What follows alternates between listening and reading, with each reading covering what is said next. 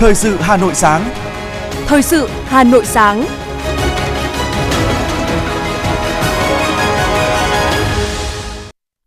Kính chào quý vị và các bạn. Bây giờ là chương trình thời sự của Đài Phát thanh Truyền hình Hà Nội, phát trực tiếp trên sóng phát thanh. Sáng nay thứ bảy, ngày 25 tháng 3 năm 2023, chương trình có những nội dung chính sau đây. Chủ tịch nước Võ Văn Thưởng dự lễ kỷ niệm 60 năm phong trào ngàn việc tốt và tuyên dương dũng sĩ nghìn việc tốt toàn quốc. Ủy viên Trung ương Đảng, Phó Bí thư Thường trực Thành ủy Hà Nội Nguyễn Thị Tuyến dự khai mạc lễ hội du lịch Hà Nội năm 2023 với chủ đề Kết nối di sản phát triển du lịch. Hà Nội chỉ đạo các đơn vị khẩn trương đóng góp ý kiến vào dự thảo luật đất đai sửa đổi. Bộ Y tế sẽ ban hành giá dịch vụ khám chữa bệnh theo yêu cầu vào tháng 4 tới. Phần tin thế giới có những thông tin. Phần Lan ký đạo luật gia nhập Tổ chức Hiệp ước Bắc Đại Tây Dương NATO.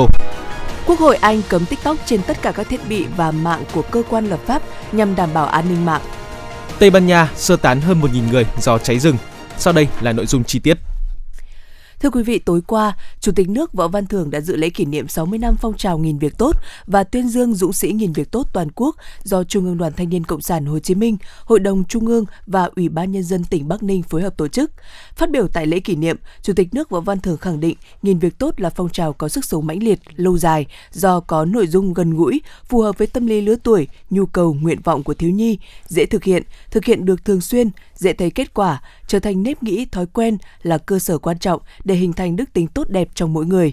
Để phong trào nghìn việc tốt được phát huy mạnh mẽ hơn nữa, Chủ tịch nước đề nghị Đoàn Thanh niên Cộng sản Hồ Chí Minh, Đội Thiếu niên Tiền phong Hồ Chí Minh tiếp tục nghiên cứu, rút ra bài học hay để đẩy mạnh phong trào nghìn việc tốt trong bối cảnh mới, với những cách làm sáng tạo, thiết thực, hiệu quả, tạo điều kiện môi trường để thiếu nhi làm được nhiều việc tốt, nhân lên nhiều hơn nữa những tấm gương người tốt, việc làm tốt, hành động tốt. Các đoàn thể, ngành giáo dục và các bậc cha mẹ tiếp tục quan tâm chăm lo bảo vệ, giáo dục thiếu niên, nhi đồng, dành những điều kiện tốt nhất để các cháu thiếu nhi được vui chơi, học tập, rèn luyện, phát huy trí tuệ, tài năng, thi đua được 5 điều Bác Hồ dạy và các phong trào do đội à, thiếu niên tiền phong tổ chức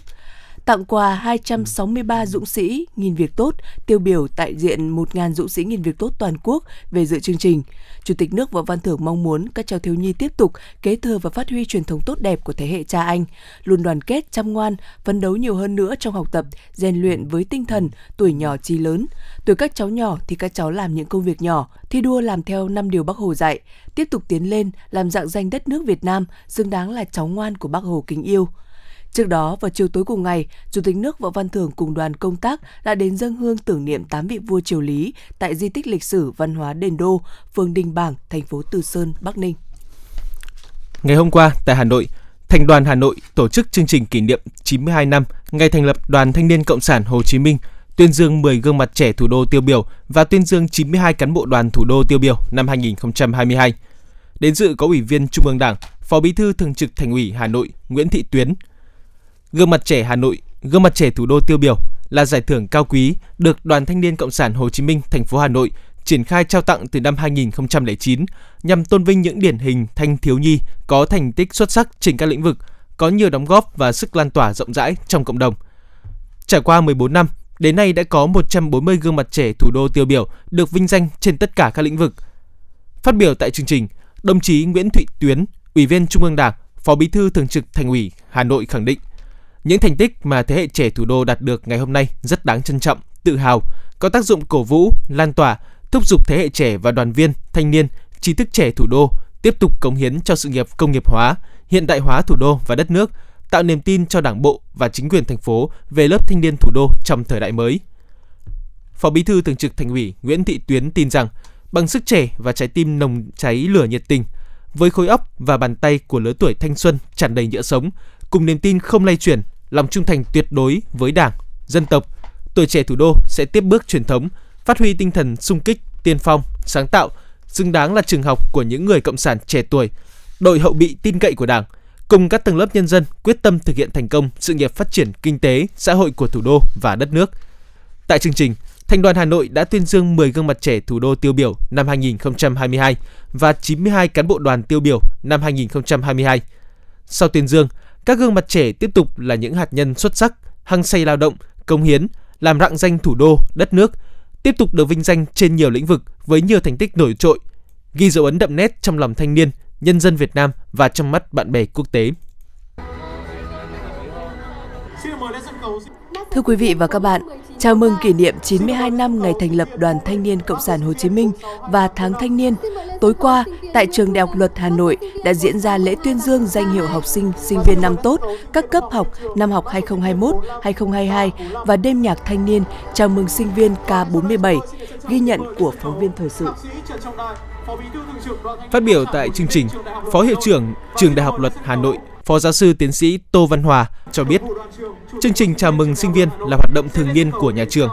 Đặc biệt hơn, năm nay, chương trình được tổ chức đúng dịp tháng thanh niên.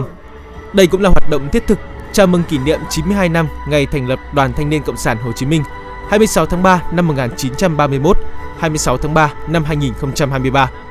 Mặt khác, chương trình diễn ra với mục đích khen thưởng các cá nhân, tập thể có thành tích xuất sắc trong công tác hội và phong trào sinh viên cấp trường – khen thưởng sinh viên đạt danh hiệu sinh viên năm tốt các cấp năm học 2021-2022, tạo không khí vui tươi, sân chơi sôi động, chào đón các tân sinh viên K47.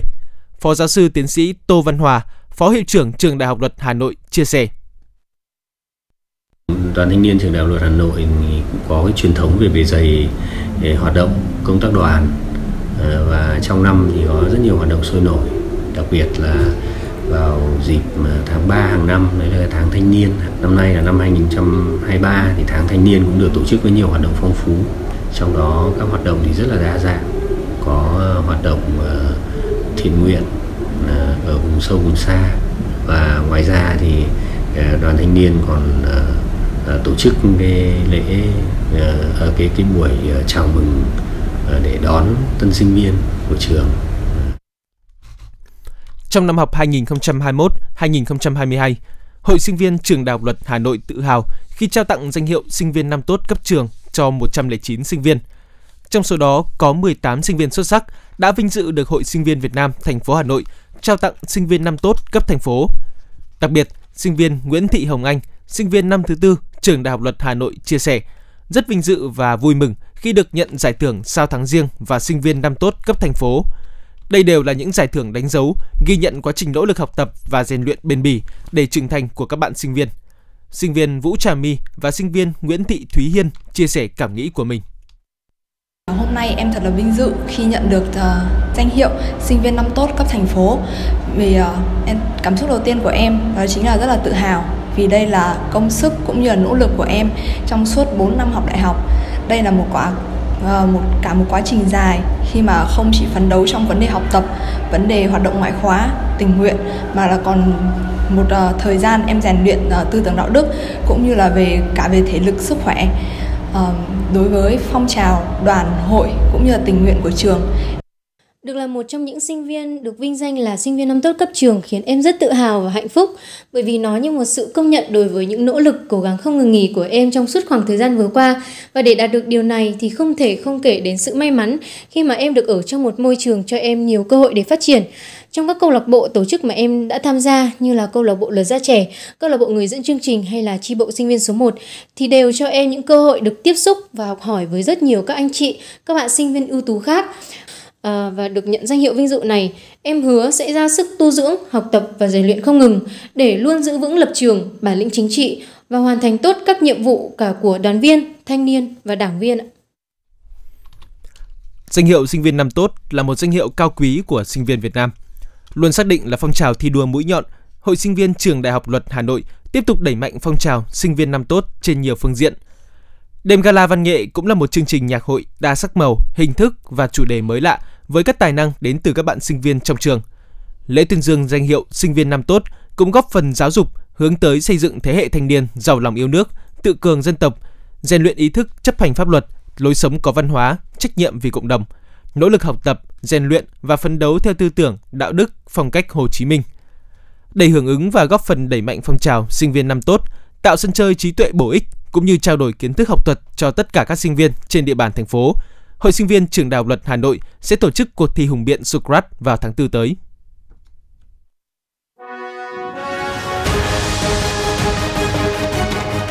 Thời sự Hà Nội, nhanh, chính xác, tương tác cao. Thời sự Hà Nội, nhanh, chính xác, tương tác cao.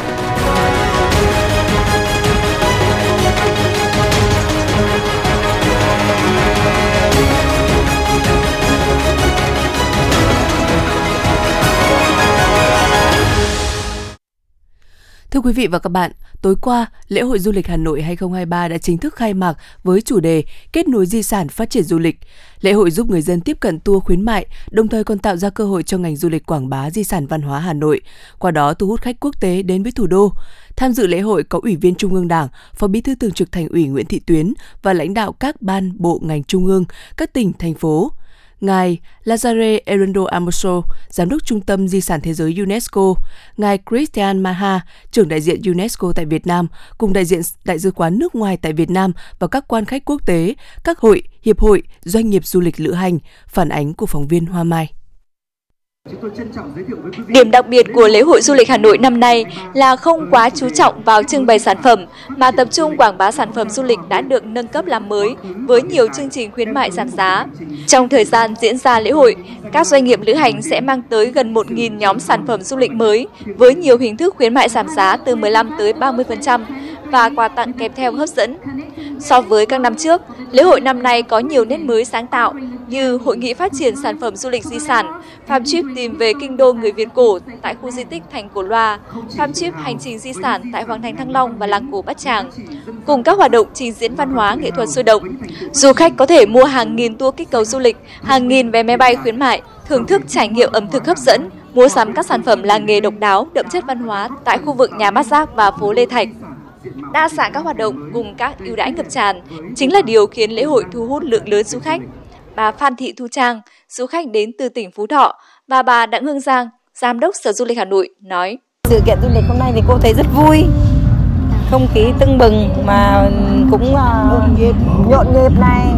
đông vui là cái phố đi bộ này hôm nay tổ chức cái sự kiện này cũng để cho tất cả cái, cái khách du lịch ấy khách uh, ở các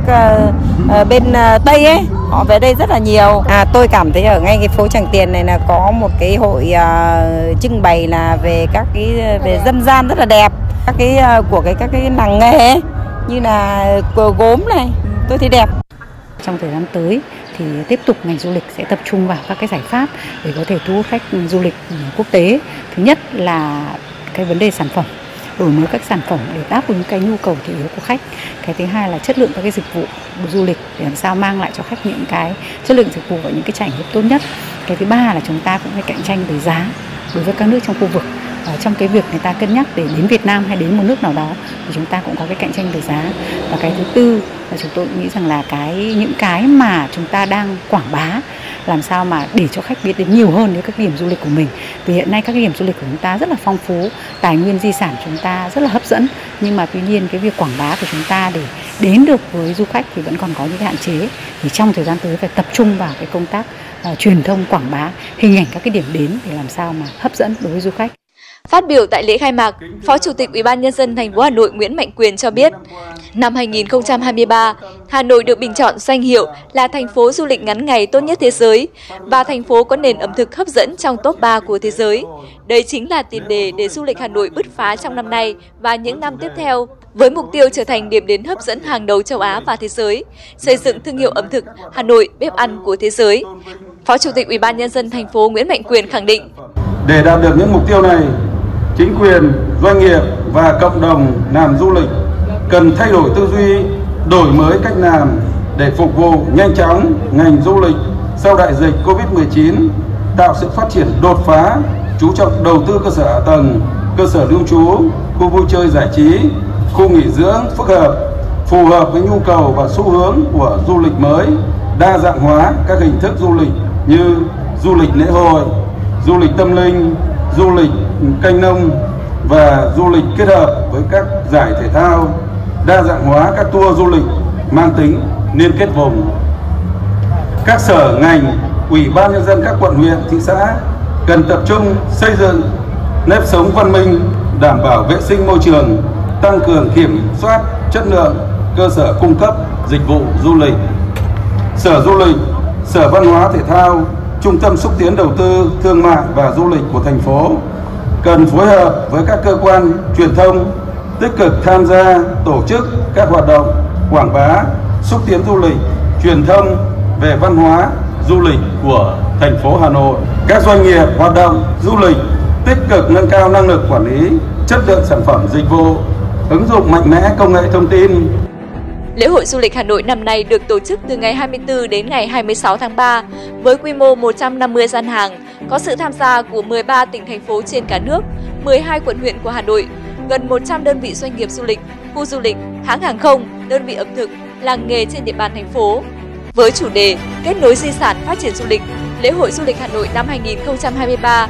là dịp đẩy mạnh các hoạt động giao lưu, tôn vinh và kết nối di sản, phát triển các sản phẩm du lịch hướng tới du khách, thông qua đó thu hút du khách trong và ngoài nước đến với Hà Nội và các địa phương liên kết là nơi quy tụ những giá trị độc đáo, đặc sắc của du lịch gắn với các di sản văn hóa vật thể và phi vật thể, các giá trị làng nghề ẩm thực của Hà Nội và các địa phương tham gia lễ hội.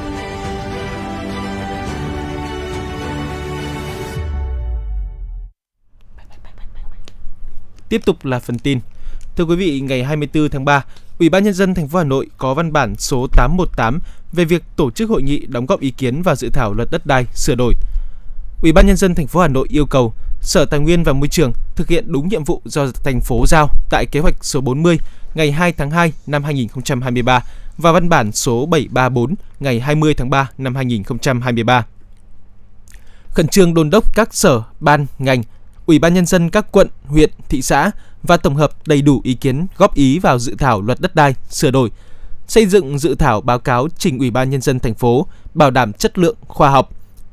Ủy ban nhân dân thành phố giao Sở Tài nguyên và Môi trường chủ trì phối hợp với các sở ngành liên quan và văn phòng Ủy ban nhân dân thành phố tham mưu cho thành phố tổ chức hội nghị đóng góp ý kiến vào dự thảo luật đất đai sửa đổi, bảo đảm khoa học, cụ thể, tỉ mỉ.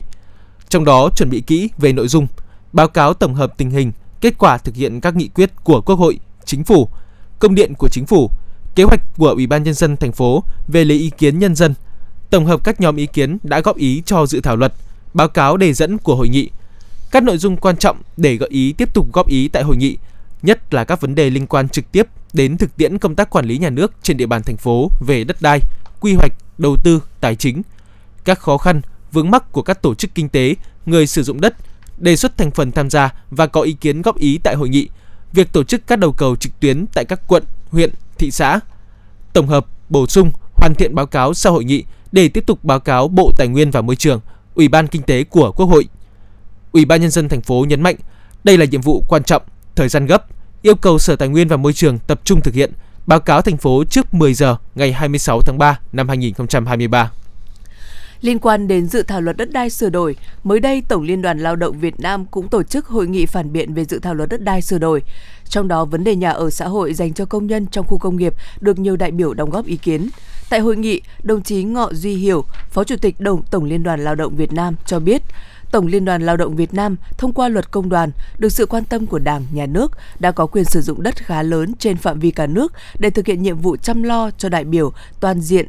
bảo vệ toàn viên, người lao động với chức năng được quy định tại Điều 10 Hiến pháp, Tổng Liên đoàn Lao động Việt Nam đang tích cực kiến nghị các chính sách liên quan đến nhà ở cho công nhân lao động. Đây là một trong những vấn đề bức xúc của người lao động, một trong những vấn đề quan tâm của chính phủ, quốc hội trong nhiệm kỳ này.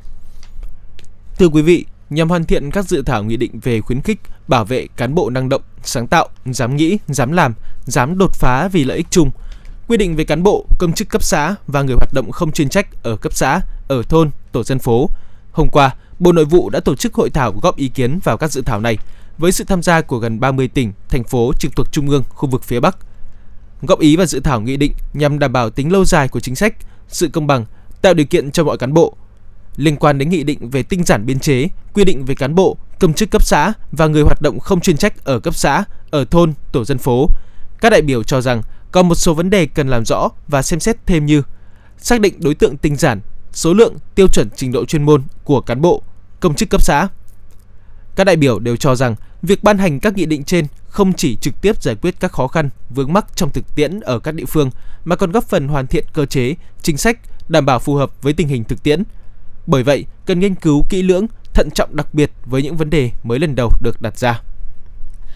Thưa quý vị và các bạn, thời gian qua, các quận, huyện, thị xã đã tích cực chỉ đạo, điều hành công tác cải cách hành chính nhằm triển khai hiệu quả kế hoạch phát triển kinh tế xã hội của thủ đô. Nhiều sáng kiến của chính quyền cơ sở các cấp đã được thực hiện và góp phần tích cực cho công tác này. Không cần chờ đợi lâu, chỉ mất khoảng 10 đến 15 phút cho mỗi thủ tục. Mô hình 5 thủ tục hành chính không chờ đang được triển khai trên địa bàn quận Hoàn Kiếm Hà Nội đã phát huy được hiệu quả thay vì phải mất từ 30 đến 45 phút, thậm chí là chờ từ sáng đến chiều, từ chiều đến sáng hôm sau. Người dân sinh sống trên địa bàn quận Hoàn Kiếm Hà Nội chỉ mất từ 7 đến 10 phút để làm thủ tục hành chính. Hồ sơ được trả luôn, công dân không phải đi lại nhiều lần, không tốn thời gian chờ đợi. Mô hình 5 thủ tục hành chính không chờ này bao gồm chứng thực bản sao từ bản chính giấy tờ, văn bản, chứng thực chữ ký trong các loại giấy tờ văn bản, đăng ký kết hôn, đăng ký khai tử, cấp bản sao trích lục hộ tịch đã nhận được sự ủng hộ, đánh giá tích cực từ người dân. Bà Nguyễn Thị Minh, trú tại phường Hàng Gai, Hoàn Kiếm chia sẻ. Tôi cảm thấy rất là tuyệt vời,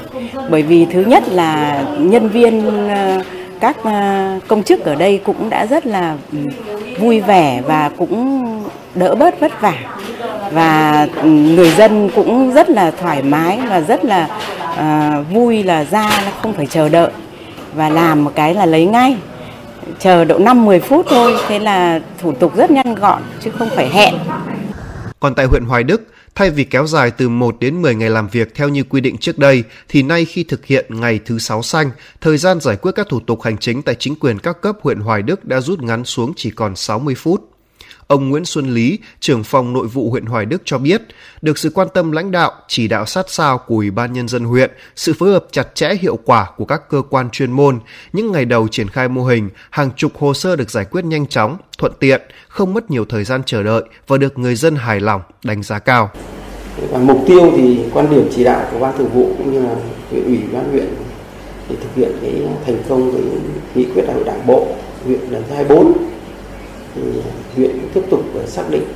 cái nhiệm vụ cải cách là nhiệm vụ trọng tâm à, quan trọng thường xuyên và là xuyên suốt và cũng xác định là cái cải cách chính là gần như là cái xương sống để lãnh đạo chỉ đạo xuyên suốt các mặt kinh tế xã hội, an ninh quốc phòng trên địa bàn, tức là toàn diện trên các mặt công tác. Thì tính từ à, từ cái thực trạng đó thì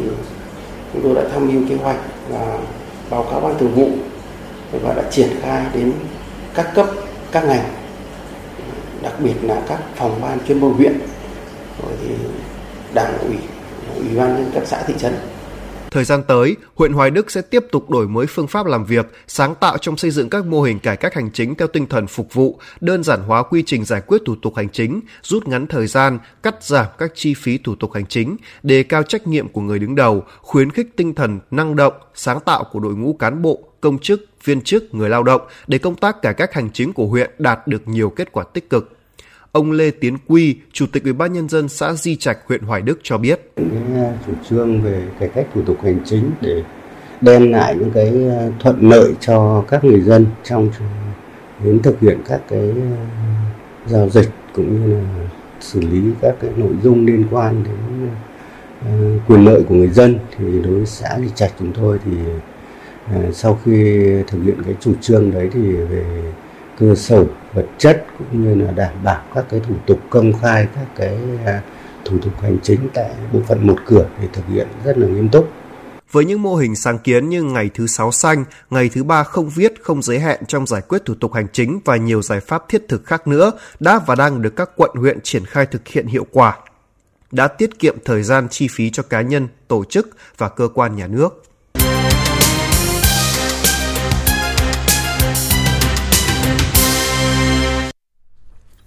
Chuyển sang những thông tin khác. Chiều qua, tại Trung tâm Hội nghị Quốc gia Hà Nội, hệ thống y khoa Medlatech chính thức công bố và đưa vào hoạt động trung tâm xét nghiệm hiện đại nhất nước ta. Trung tâm này được liên kết với các bệnh viện, phòng khám trên toàn quốc nhằm đáp ứng các nhóm xét nghiệm đặc thù khó triển khai tại các cơ sở. Dịp này, hệ thống y khoa Medlatech cũng cho ra mắt ứng dụng app dành riêng cho bác sĩ Dr. Medlatech. Với ứng dụng này, các bác sĩ có thể loại bỏ cách lưu trữ hồ sơ giấy theo phương thức truyền thống và số hóa hồ sơ bệnh sử ở định dạng điện tử dễ hiểu. Việc quản lý danh sách bệnh nhân, kết quả khám, xét nghiệm, hồ sơ sức khỏe số của người bệnh khoa học, bảo mật, chọn đời trên ứng dụng giúp thuận tiện để theo dõi cho những lần tái khám và điều trị. Tất cả những dữ liệu được lưu trữ trực tuyến giúp tiết kiệm thời gian, chi phí và dễ dàng tìm kiếm.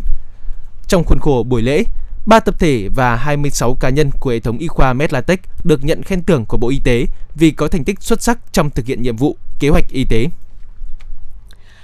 Bộ Y tế cho biết thông tư về giá khám chữa bệnh theo yêu cầu dự kiến được ban hành vào tháng 4 tới đây. Bệnh viện tự quyết định giá dịch vụ song không vượt khung. Đây là một trong những nội dung được Bộ Y tế thông tin tới báo chí trong ngày hôm qua. Liên quan đến vấn đề giải quyết tình trạng thiếu thuốc tại các cơ sở y tế, Bộ Y tế cho biết trong quá trình đấu thầu tập trung quốc gia, một số các mặt hàng thuốc trong thời gian qua vẫn gặp nhiều khó khăn như có mặt hàng chỉ sản xuất một nhà sản xuất hay là một nhà cung ứng, có những thuốc mời thầu nhiều lần nhưng mà không có nhà đầu tham dự.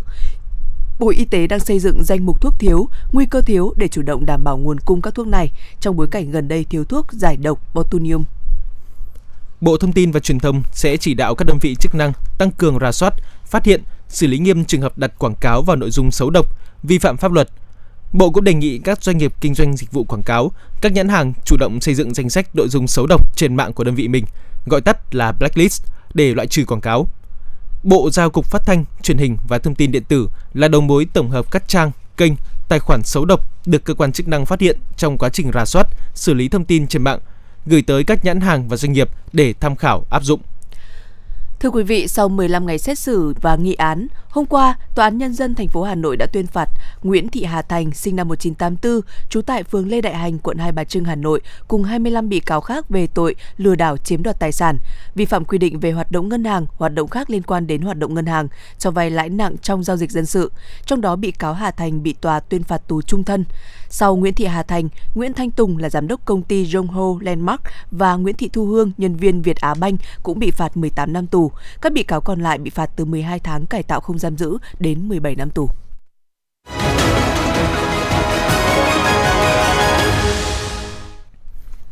Quý thính giả đang nghe chương trình thời sự của Đài Phát thanh, Truyền hình Hà Nội. Xin chuyển sang phần tin quốc tế. Triều Tiên tuyên bố nước này đã thử nghiệm một vũ khí tấn công hạt nhân dưới nước mới, có khả năng tạo ra một sóng thần phóng xạ. Vũ khí mới này có thể triển khai ở bất cứ bờ biển hay hải cảng nào với nhiệm vụ thâm nhập bí mật vào các vùng biển và tạo ra một cơn sóng thần phóng xạ. Đích thân nhà lãnh đạo Triều Tiên Kim Jong-un giám sát cuộc thử nghiệm.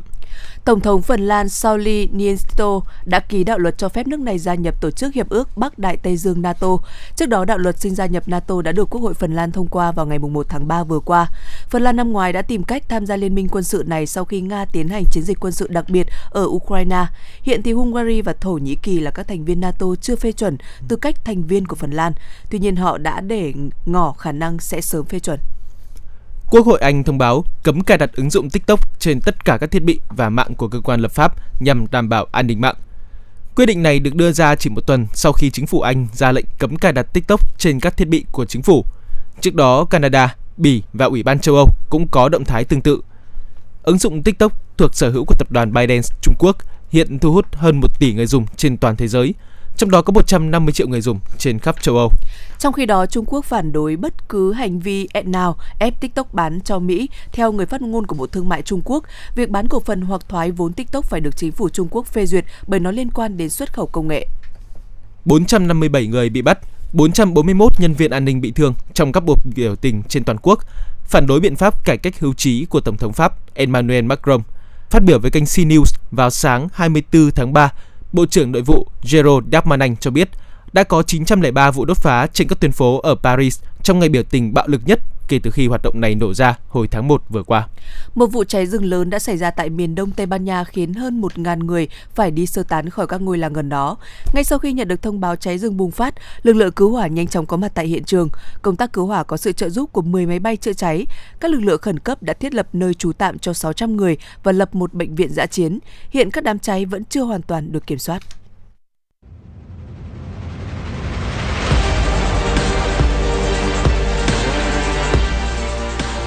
Bản tin thể thao. Bản tin thể thao.